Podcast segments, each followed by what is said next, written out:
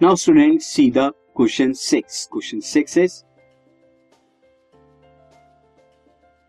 what is the direction of magnetic field at the centre of a circular coil carrying current A if anti clockwise direction हो current का, और B में अगर clockwise direction so anti clockwise अगर direction होगा तो Fleming thumb rule जो है हमारा राइट हैंड थंब रूल उसके अकॉर्डिंग आपका एंटी क्लॉकवाइज डायरेक्शन है तो करंट की डायरेक्शन यहाँ पर जिस मैग्नेटिक फ़ील्ड की डायरेक्शन ऊपर की तरफ़ होगी। करंट अगर एंटी क्लॉकवाइज है तो यहाँ थंब ऊपर की तरफ़ आएगा एंड डायरेक्शन जो है यहाँ पे करंट की, ये क्या है? एंटी क्लॉकवाइज है ऊपर की तरफ़ आएगा।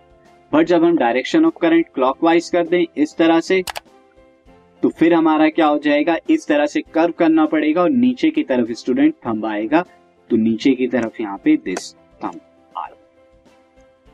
so according to the right hand thumb rule direction of B will be upward when current की डायरेक्शन क्या है? एंटी क्लॉकवाइज लेकिन जब करंट की डायरेक्शन आपने क्लॉकवाइज कर दी तो डायरेक्शन ऑफ़ थंब नीचे, यानी कि जो मैग्नेटिक फ़ील्ड है, उसकी डायरेक्शन बी नीचे की तरफ़ आएगी।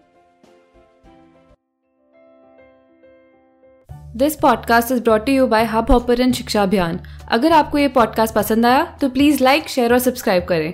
और वीडियो क्लासेस के लिए शिक्षा अभियान के यूट्यूब चैनल पर जाएँ।